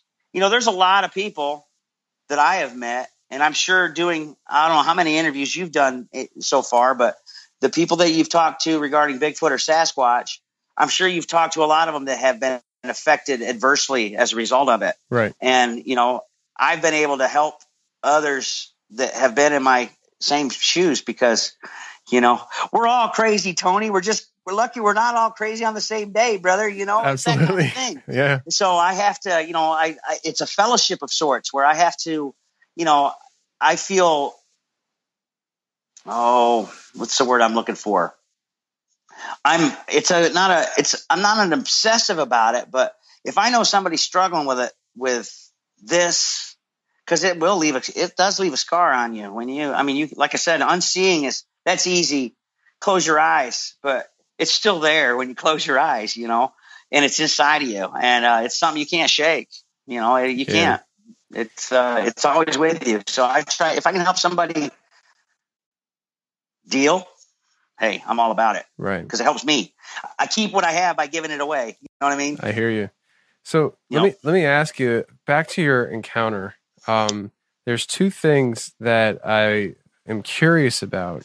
Uh, the first thing I guess I'll ask is, did you ever go back to your brother and tell him that you saw it too? And what did he say? Yeah. Um, I went back up there. Oh, I'm trying to think of what year it was. 2003, 2002, 2003. It was after 9 11. I know that. Uh, I went up there and I talked about a little bit about what my brother had happened, you know, with the, we saw monkey people to my wife. We're, she's my ex now, but, and my ex mentioned it to my, to my brother. So I hear you saw Bigfoot. And my brother kind of looked at her and looked at me and he said, I guess he, Charlie told you about that. I said, she said, yeah. And he was very upset with me. And I actually, in this interview, I used his name. And I don't usually use his name. I usually use a, a something else, a different name, you know, but I don't know. It doesn't matter now. But, uh, my brother, he don't talk about it. My brother is, uh, he's not a talker, man. He's a, you know, he's got his own demons. He spends a lot of time with them, you know. So he don't, and there's a reason for that too. I don't know what it is exactly, but uh, but I've talked with his kids about it. I went up there in 2012, and his he was living with his girlfriend at the time. My brother was, and he had rented it, uh, his house to his son and uh, well, they're they have a they're still together, but his son and his girlfriend, and she was pregnant at the time and uh, sitting at the kitchen table drinking coffee with him, and I said, "Hey, did your dad ever mention um, monkey people?" And and my nephew says, "Yeah, he talked used to tell us about it when we were kids." I said, "What did he tell you?" And he said, "Well, just uh, there's certain parts of the woods he didn't want us going into because he said he couldn't guarantee whether or not we could stay safe or not. That's about all he would say. Just things over there dangerous. I don't want you in there. That kind of thing." And so then he starts to talk about it a little bit more, my nephew, and he tells me that one deer season, he had a deer out in the tree draining it, and um, something lifted it off the hook and carried it off. Didn't drag it off, they carried it off. And then he had a 50 brand new 50 pound bag of dog food that he just picked up at the co op, gone, Ta- taken right off. He set it out there one day. He went out the next day to feed the dogs. The bag is gone and he thought his neighbors were stealing from him. And I said, uh, anything else? He says that he had d- several dogs at the time. The dogs would stay on the edge of the yard because my brother's house is right probably 200 yards from where I had my encounter. It's not far at all. And, uh, but his yard would butt, butts up against the woods. And he said the dogs, they go in the woods during the daytime, but at night, all they do is they pace the edge of the yard and they just bark and bark and bark and bark. And then so you know we went down to the woods. I went down to the spot where i had my encounter for the first time in 2012 since it happened. And the wooded area has taken over the meadow. Wood's not harvested out of there anymore so the meadow's a lot smaller than it used to be um, i'll even i have a shot of the area via google maps a screenshot of it where i'll show you exactly where my brother's house is and where the encounter is but you can still see the meadow. It's just a little dinky thing now. But there's so, still the tractor there and and there's a spring. Like i said we had our well house down there. Well they don't get their water from there now. I think they have city pipes or what county pipes or whatever now so uh, they don't get their water from the well anymore. But we found what looked like a kid's barefoot footprint in the mud uh, surrounding the spring and i asked my nephew any kids down here he said Unc, there's not been kids down here since you were a kid, probably, you know, that kind of thing. Meaning, no, kids don't go down there. But we found a print, full, you know, toes, everything. And I have a picture of it somewhere. I took a picture of it. But my sons were with me too. I had my, both my oldest boy and my youngest boy at the time. My oldest boy was 16 or 17 at the time, and my youngest was five or six. But um, that was interesting to have them with me you know, but uh, but back to your question, I know I got off the off the track a little bit. My my brother doesn't talk about it. No, I got you. And uh, and I don't. He let me know pretty much ten years ago or however long it was. Don't talk about it around him anymore. You know that kind of thing. But at least I had some validation from his sons. You know that he knows. You know he, Yeah. he mentioned it since you know it happened way back when. You know, but and the, Yeah. the woods are still there. Another thing that happened is a few months after my nephew and I had had that discussion about the deer and the dog food, he sends me this picture where my brother had a sidewalk built and then he had these little cedar trees lining the sidewalk on each side. And something had dragged another tree out of the woods, tied it to one cedar tree, tied the root ball to the other cedar tree across the sidewalk, like a gate almost, you know, or a fence. And my nephew took a picture of it and said, Hey, do they do stuff like this? And I'm like, Well, they've been known to, you know, they do stuff with trees all the time. He's like, What are they trying to say? And I said, Um, I don't know. What have you been doing? And he's like, What do you mean? I said, You know, they live in the country. They like to sit off the back porch and shoot guns and that kind of thing. I said, You been doing any shooting? And he said that he had gotten some new turkey loads or something. He had been trying some turkey loads a day or so before. I said, Well, that's probably the problem. I said, Don't shoot down in the woods anymore, you know? So that was the advice I gave him. And I don't know, you know, but they ended up, his girlfriend, that she had to move. She she told him we got to get out of here. She feels like something's always looking at her in the window, and you know she was pregnant and she was having uh, a little difficulty with her pregnancy, so they didn't want to, you know, stress her much, you know, regarding you know stress her anymore. So they moved, but they were they were kind of freaked out. Now that was like I said, that was 2012, so that's the most recent activity that's gone on as far as I know Okay. on that property. But they're, I think they're still. If you could see this area, and like I said, I'll send you the screenshot of the area, the wooded area, dude. It's a, it's like a Bigfoot paradise, man. There's all you could ever want down there. You know, plenty of Yeah. cover. No traffic at all, other than like deer season. You know, there's some hunters. The people, uh, somebody bought the property years ago, and they turned it into a basically a hunting camp. Is what that property is. It's posted. You can't go down there. My brother still goes down there every once in a while and checks on things that he has around and about in different areas, but uh, he don't, you know, he don't get on the property much because it's posted.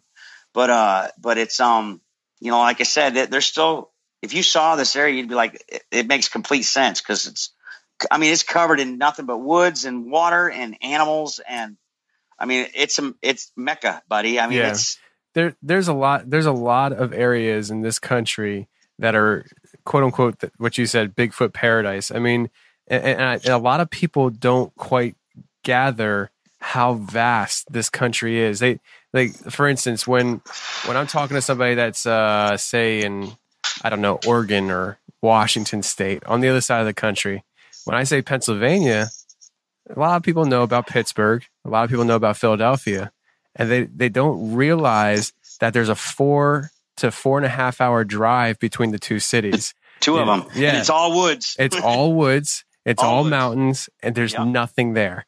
And Nope. and so I mean, I just think that there's a lot of people that just don't quite grasp how vast this country is and how much habitat there really is. Now, oh, I know. with with your experience the the you did a great job describing what you encountered uh the one thing i want to ask you is when you heard the whistling do you think it was another one there trying to distract you so the the one that you eventually did touch could get away and that just didn't uh, materialize for some reason for them Yeah, and I've I've really speculated a lot on this, and again, it, uh, it's complete speculation. I always always stress that, but it felt like exactly that this one was trying to get my attention, so this other one because we snuck up on it and we basically corralled it. It couldn't go anywhere, and as you know, berry thickets are full of briars, and you know, and they grow thick together. You can't just run through them, you know. But I think so. Now, I was interviewed like I said, we talked about it. I, when I talked with Will and uh, his co-host at the time on, on that show. They had the idea that maybe it was trying to call others in, like maybe you know, they kind of gave me the idea, or they kind of speculated that maybe it was. I don't want to say it, but hunting me, you know, maybe. But I didn't get that. I didn't get that jive. First of all, this thing was not aggressive at all. It snorted a couple times, you know, like you know that kind of thing, but it didn't. It wasn't aggressive. I would love to have the opportunity to do it again, but just thinking about it really spooks me. You know, it's it's a very emotional thing for me sure to to because I I can just sit here and describe it, and it puts me right back to you know 11, 11 years old. But yeah, I think I that's what I think. I think that it was trying to distract me so this other one could get out of there somehow. And I just happened to be in the perfect place at the perfect time. And, you know, it is what it is. I, I mean, it, what can I say? Uh, I think there's a whole clan down there, to be honest with you. And I think that, you know, I, this one that I ran into, I don't think it was an adult. I think it was big, but it wasn't bulky. You know, there wasn't a lot of girth there, you know. But um, I've had people ask me, could did I smell anything? I don't remember smelling anything, and I would remember that. I think. Uh, ask me what it felt like, what the hair felt like. Now, that's a long time ago, but it felt like horse hair to me. It felt like horse mane. Is exactly what it felt like. Uh, it was soft, you know, it was soft to the touch. It, which makes me think that maybe it was a younger, because I would think they just the videos you know there's a lot of videos out there a lot of footage and you know you have to be able to discern what's real and what isn't. But the ones that i see like the freeman footage the way that creature's hair appears in the freeman footage is similar to what i saw in color. But as far as texture it didn't look as i don't know rough i guess you know? Sometimes you see them they look a little gnarly you know this hair didn't feel gnarly. It felt clean. You know, it felt like a, a horse mane. But uh, but it was, you know, I mean, you tell people that, yeah, right. You know, I mean, a lot of people say they've seen them. I haven't heard many people say that they've touched them. I've heard a few say they've been touched, but not touched them back. You know that kind of thing. I read an encounter story on uh, Bobby Short's website. I don't know if you know that one. Uh, BigfootEncounters.com, Mm-hmm. I think is what it's called. And it was a Texas story about a trucker who saw a, a juvenile in the middle of the road, and he slowed down and he bright lighted and honked his horn, and the little one wouldn't move out of the road. And then an adult came out and tried to get the little one out of the road, and the little one was doing like kids do, like I don't wanna, you can't catch me, that kind of thing. And while he was watching this, he looked to his to to his window on his uh, left side, and there's a female standing there looking right at him, and she reached in and touched his beard. He had a big beard. He said it, the way he described it, he kind of looked like Jerry Garcia. Yeah, but a little bit more rounder. You know. By the way, my brother has the same type of beard you got. By the way, he's right? a bearded feller too. Yeah. so is my son. My son's got a big beard too. Love the But beard. uh, but he said that this thing grabbed him on his face and kind of pulled his face to him and gave him a look in his eyes like, "Thank you for not running over my child." That kind of, you know, he kind of gave that kind of a communication, so to speak. yeah. He said, and when she pulled her hand back before she got her hand out of the window, he reached up and touched her her palm. He said, and it felt like a baseball glove or it felt like leather, you know, felt like a baseball glove. But if you find that story, you know, I love hearing stories like that. You know, I'm, I don't think, I don't think they're an animal. Number one, I think there's a whole something else there. Uh, I don't think they're a dumb monkey. Uh, I think there's um a soul there, and I think there's empathy there. And I think just like humans, there's good ones and there's bad ones. And I think that you know, according to what part of part of town you go or what part of the country you go, some are more aggressive. Some don't want anything to do with us. I think uh, that's why they walk away as fast as they do. I think the ones that aren't intimidated or don't necessarily don't want anything to do with us are the ones I don't want to be around anyways. You know, I think about these the grassmen or the not the grassmen, the Genoskwa, I think that's how you say it, Genoskwa. Genoskwa, yeah. Uh, they sound aggressive, man. And you know, I have friends that are that are natives. I have uh, I was ad- adopted into the Mohawk Nation a few years ago. I have a Mohawk brother who lives on a reservation in northern New York, and that word is an Iroquois word, Genoskwa. I think it means stone giant. I think is what it transfers to or translates to. okay. But they're aggressive. I heard they've been seen with spears and clubs, and you know th- those are weapons. And I don't want to run into those. You know, I, I don't want to really run into any of them. Be honest with you, but uh, I hear that. but it doesn't keep me from looking. You understand? Uh, and you know, I, coming into Georgia, I've lived in Georgia for four years now. There's an area south of Atlanta that we camp at that is a hotbed, brother. I mean, they're all over that place, and I go camping. Holy cow! I go camping. You know, that's a that's a big thing for me. Uh, camping with a group was how I started out, but now I've gone solo camping with my dog. I always I always feel safer with my dog. I figure, you know, my tent's not much, not much, you know, safety in my tent, but at least I got my dog. You know, no, I I gave up the. I'm working on giving up the false sen- false sense of security. I think I might start camping in a hammock maybe because I'm tired of sitting up tents, but there's no safety in tents. You know, you're gonna bag lunch if you want to be, or you know, in certain certain situations, not that you want to be. Easier to But, carry uh, off. Yeah, exactly. But uh, but like I said, I've um I've learned a lot about these things, and the more I learn, the less I know. I'm sure you know exactly what I'm talking about. Just when you think, aha, so that's that makes sense why that might be the way it is, and then something else pops up and goes, well, but there's this over here, Right. and you know, there are all these factors like we talked about when you go down that rabbit hole, man. It's not just a single tunnel, man. It branches, Yeah. and there's some of these branches are are kind of kind of spooky, kind of creepy, you know. Yeah. When I was So- when I when I first started my group Pennsylvania Sasquatch Research, that's when I really entered into the whole cryptid, paranormal, the whole community. I was never involved in it online or anything, but I started that group. And when I look back at some of the things I posted when I first started, I was very ignorant and I thought that this was something that could be solved relatively quickly. And I, I just I was like, if I get if I just get the proper people around me, we'll knock this out of the park by the end of the year. You know what I mean? That's right. And Yep. so uh, I look back at those things and I was like, wow, I really was ignorant because as time's gone on, it's gotten so much deeper for me. And now I really like, I used to be staunchly uh, flesh and blood. That's it, you know, period as a story. You know, I couldn't fathom anything else.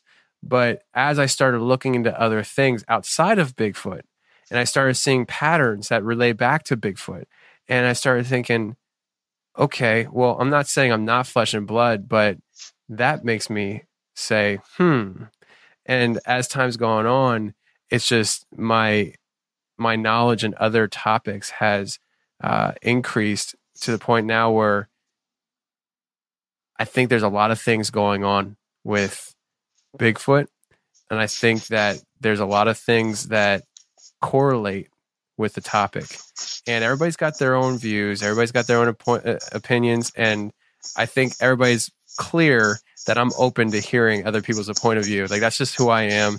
And right. I, I'm, I, I'm very open to hearing what people think. But for me, uh, I think there's a lot of things going on here that uh, we don't have answers to. And I think that uh, it would behoove us to keep an open mind about the topic. Absolutely. Yeah. You know, when I first, how I ended up embracing this thing initially was, you know, I, I was still in my marriage with, with my ex-wife and we were in intense couples therapy where when I mean intense, meaning she would go one day of the week. I would go in one day of the week and then we would both go one day of the week every week, you know, it's that kind of deal. And on one of these individual sessions I had with the therapist, I was coming off the residual, uh, whatever you want to call it, from a nightmare I'd had a, a, a day or two before because they stick with me. You know, when I have those nightmares, I wake up and they're still there. That you know, I still feel them. And uh, so I say to the therapist, I said, "Hey, look, I, you know, I got to talk to you about something that has absolutely nothing to do with my marriage." You know, so I spilt the beans of what was I was dealing with and he told me to see if I could find. He said you probably benefit from finding maybe somebody that might have had similar uh, a similar situation or encounter and talking about it. So for the first time at 40 years old, first time ever, I I Google Bigfoot. Okay, and that's how I got into this thing.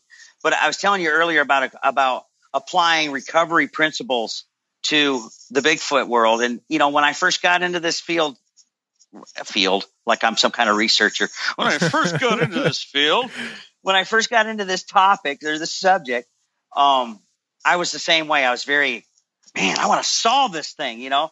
And it reminded me of a time when I'd first gotten into recovery and I had probably, I don't know, six, seven months into recovery. And I was a very um, spirited recovering guy. Okay. I mean, I was uh, energetic and always, you know, talking the talk, but not necessarily walking the walk. Okay. And I had a guy that had some, some clean time, as we call it, under his belt several years. And he looked at me and he says, you know what, Jason, you'll go far in this program. You want to know why? And I said, yeah, why? Because I thought, you know, here's my ego's getting stroked. Exactly. Oh, I'll go far in this program. How come? He says, you'll go far in this program. You know why? I'm like, why? He says, because you have so far to go is what he told me.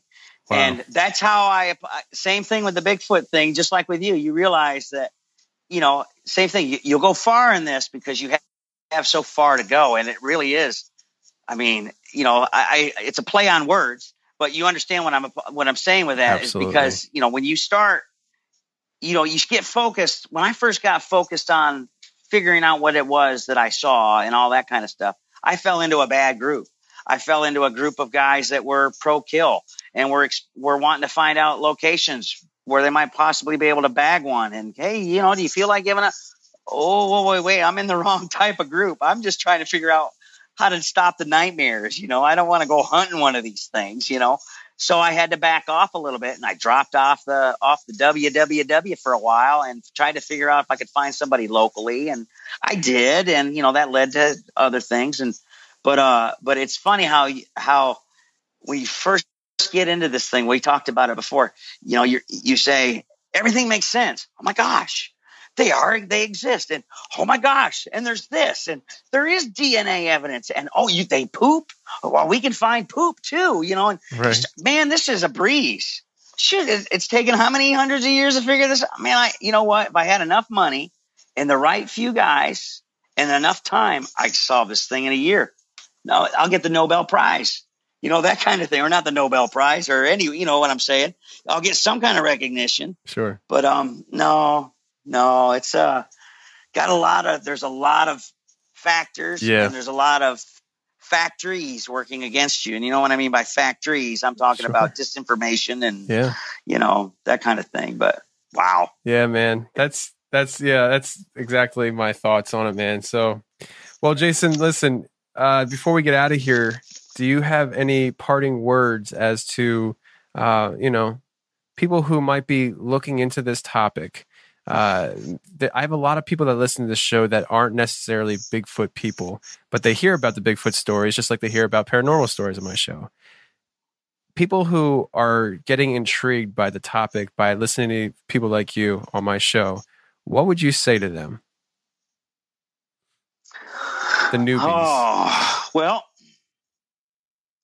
you know, there's a lot of stuff. I kind of, it's kind of like, uh oh, you still there? I lost you on video, but I still okay, hear you. hold on. There you go. All right. There you are. Um, there's a book that came out a while back, and I actually saved the quote because I I'm not too bright on remembering words. But there's a book that came out a while a few years ago that Autumn Williams wrote called Enoch. You remember the story of Mike and his friend Enoch? You've been friends with him, you know, in Florida for years. You know the Bigfoot. I'm best friends with the Bigfoot. But you know, some some give that book credibility, some don't.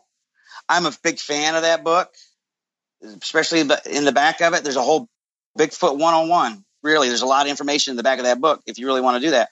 But there's a quote from it, Tony, and I have it right up here. I'm going to read to you what it is, and then I'll tell you what I have to say.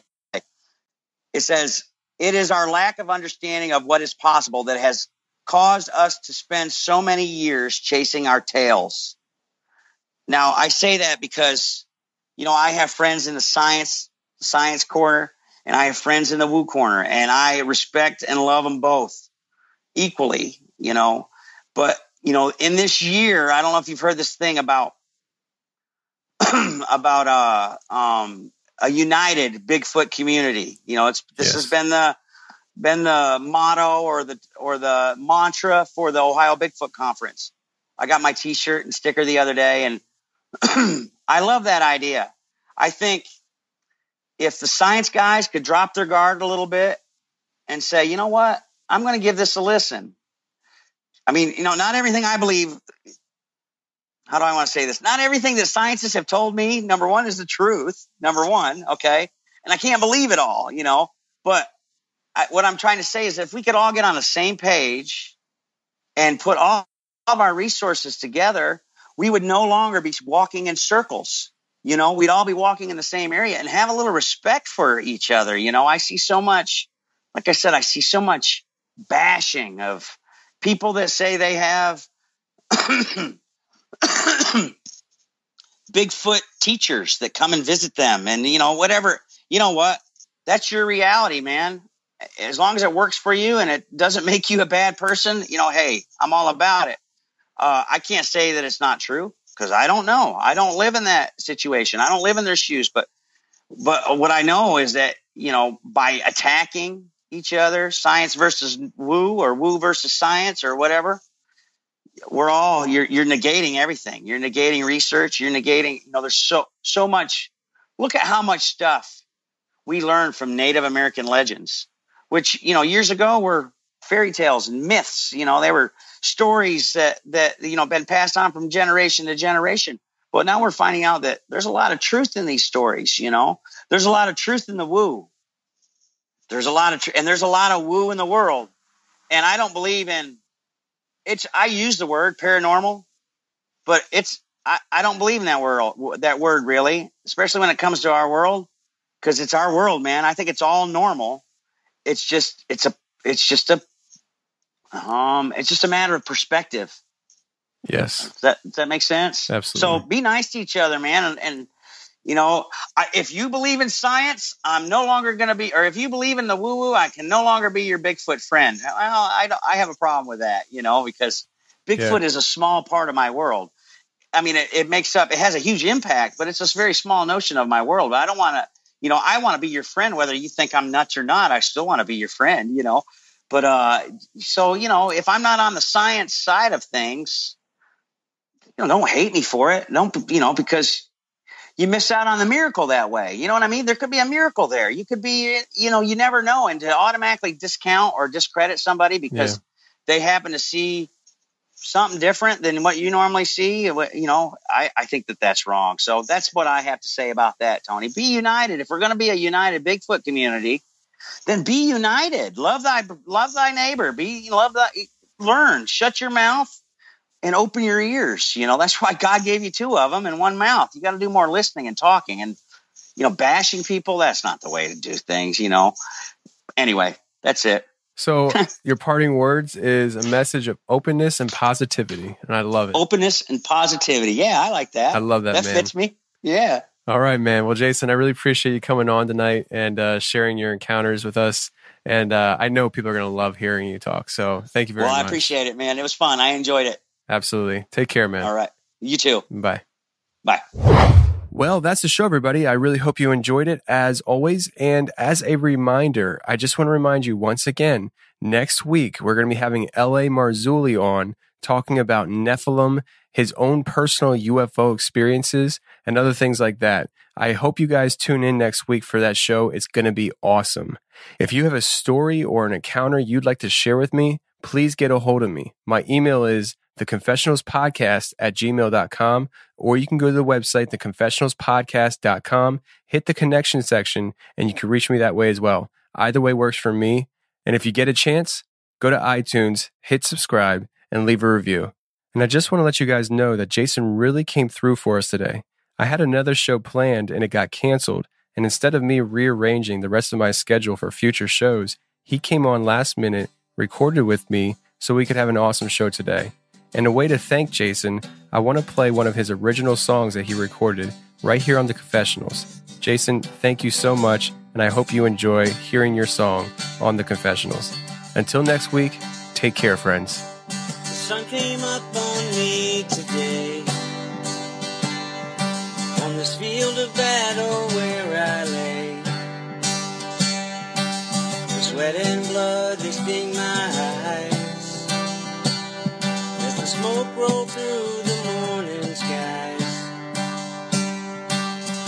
joined up in 62 cause I wanted to fight and my friends did too. They both died at Shiloh. And Me, I'll die here all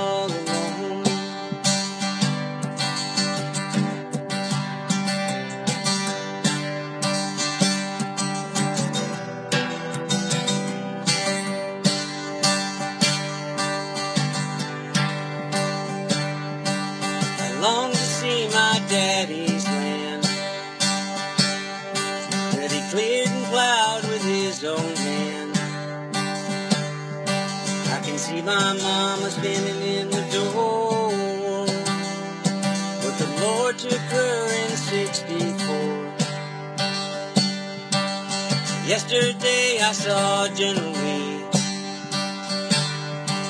and his white horse looking down at me.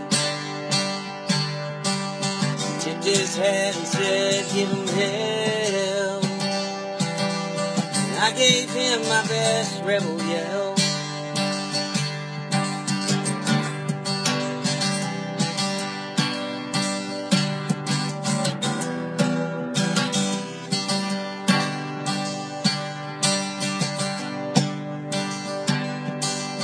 Today I'm down in this muddy rut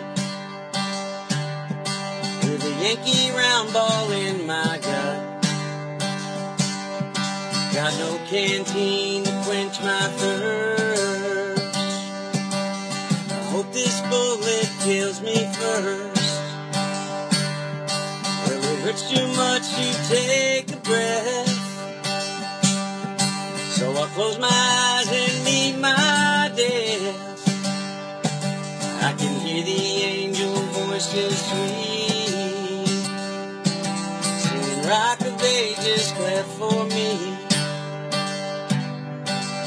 sun went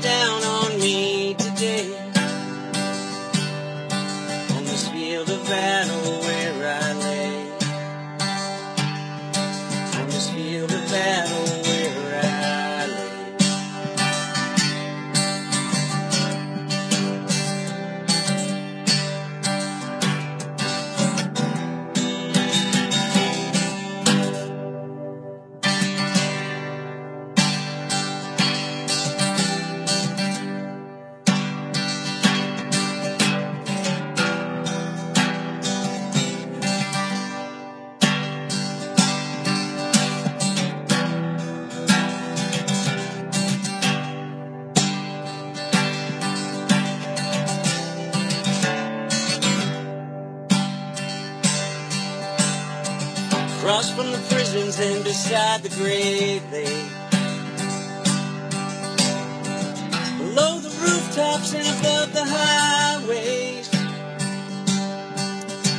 The spirits pay rent on the basements they haunt.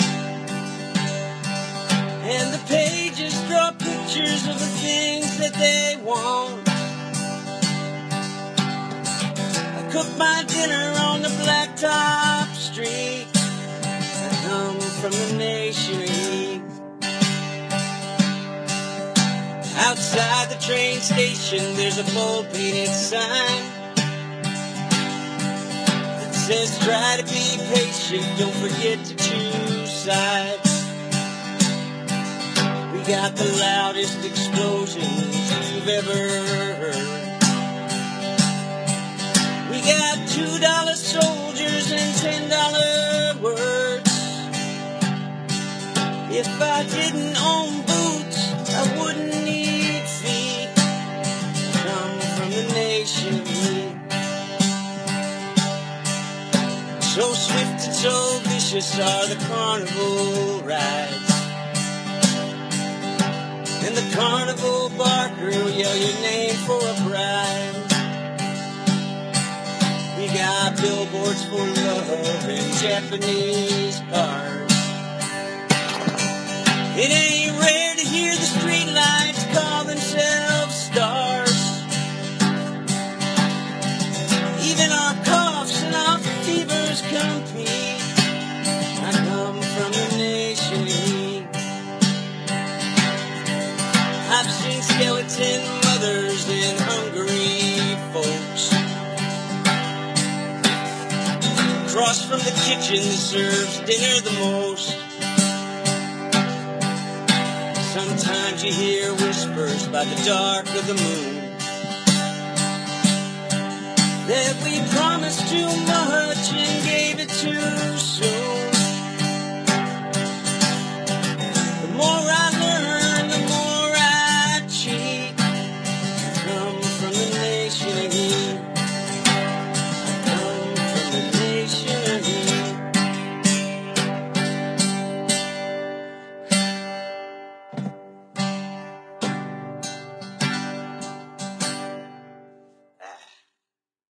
met this one guy years ago, and I can't even think of what his name is, but he wrote one song that uh, John Michael Montgomery had recorded, and he made enough money off that one song to pay his mortgage on his house, Oh man. to pay the rent on his uh, office that he had for a year, to buy a a, a computer or a digital recorder, and uh, and something else because this was before you know way before what internet and anything like that. You know there was computers, but it wasn't what it is today. And he at that point when he sold his first song, he quit his job and said, "I'm a songwriter now." That's what I would like to do, you know. But I'm not motivated enough to sit down and write. You really got to sit down and write. I used to be, and I lost a couple of notebooks full of I don't know how many songs, and I kind of got frustrated and and uh, I don't know, I disappointed in myself, and I feel like God, I don't want to do that again. You know what I mean? Yeah. But uh, I got to get. I'm compelled to. So I, you know, I got to. I got to do something. Yeah, So- man. Like just man, I, I- I tell you, like, I, all right. So I do this show, right, and I get in. I'm in communication with a lot of people, and one of the things that I commonly hear is people say that you know they really enjoy the show and they have this passion to do something, and they just never got around to doing it. And they admire that I'm doing what I'm doing. Yeah, man. And I tell people it's not too late. Like it doesn't like like just uh, a couple weeks ago I was talking to a guy. I forget where I was, but he was like in his late 60s and he was telling me some things that he wanted to do. And he just never got around to it. And I said, "It's Do not, now. You're, you're not in the Yeah. grave, man. You're not in the Right, right. grave. Like exactly, like exactly.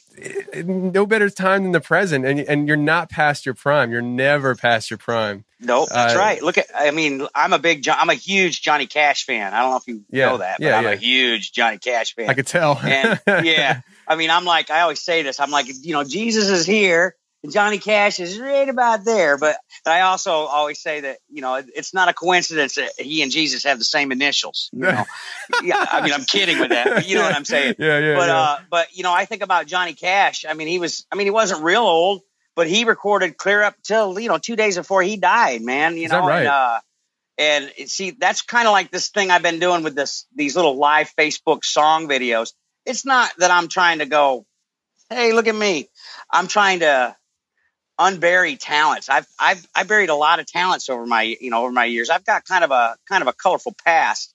So you know a lot of stuff went to the back burner because life on life's terms kind of took over. You know, and I so I told myself I made a, commitment to myself several months ago that I'm going to try to learn at least two or three new cover songs a week or write one new song a week. Well, That's I'm awesome. learning a snot out of a lot of a lot of covers, you know, but I'm not writing much. So so but I got to, you know, I got to do something. I got to You're doing it right. I don't know. You're doing Right, it right. exactly. I, I tell people all the time, like I, when I talk to people, because blogging is a real popular thing. I'm not a blogger. I'm not a writer. Uh, my wife, she writes, you know, for a living, and you know, I'm not even a big reader. Like I, I, I love, I love what books offer. It's just I don't have the I don't have the mind to complete a book. I love starting books, but I don't finish them.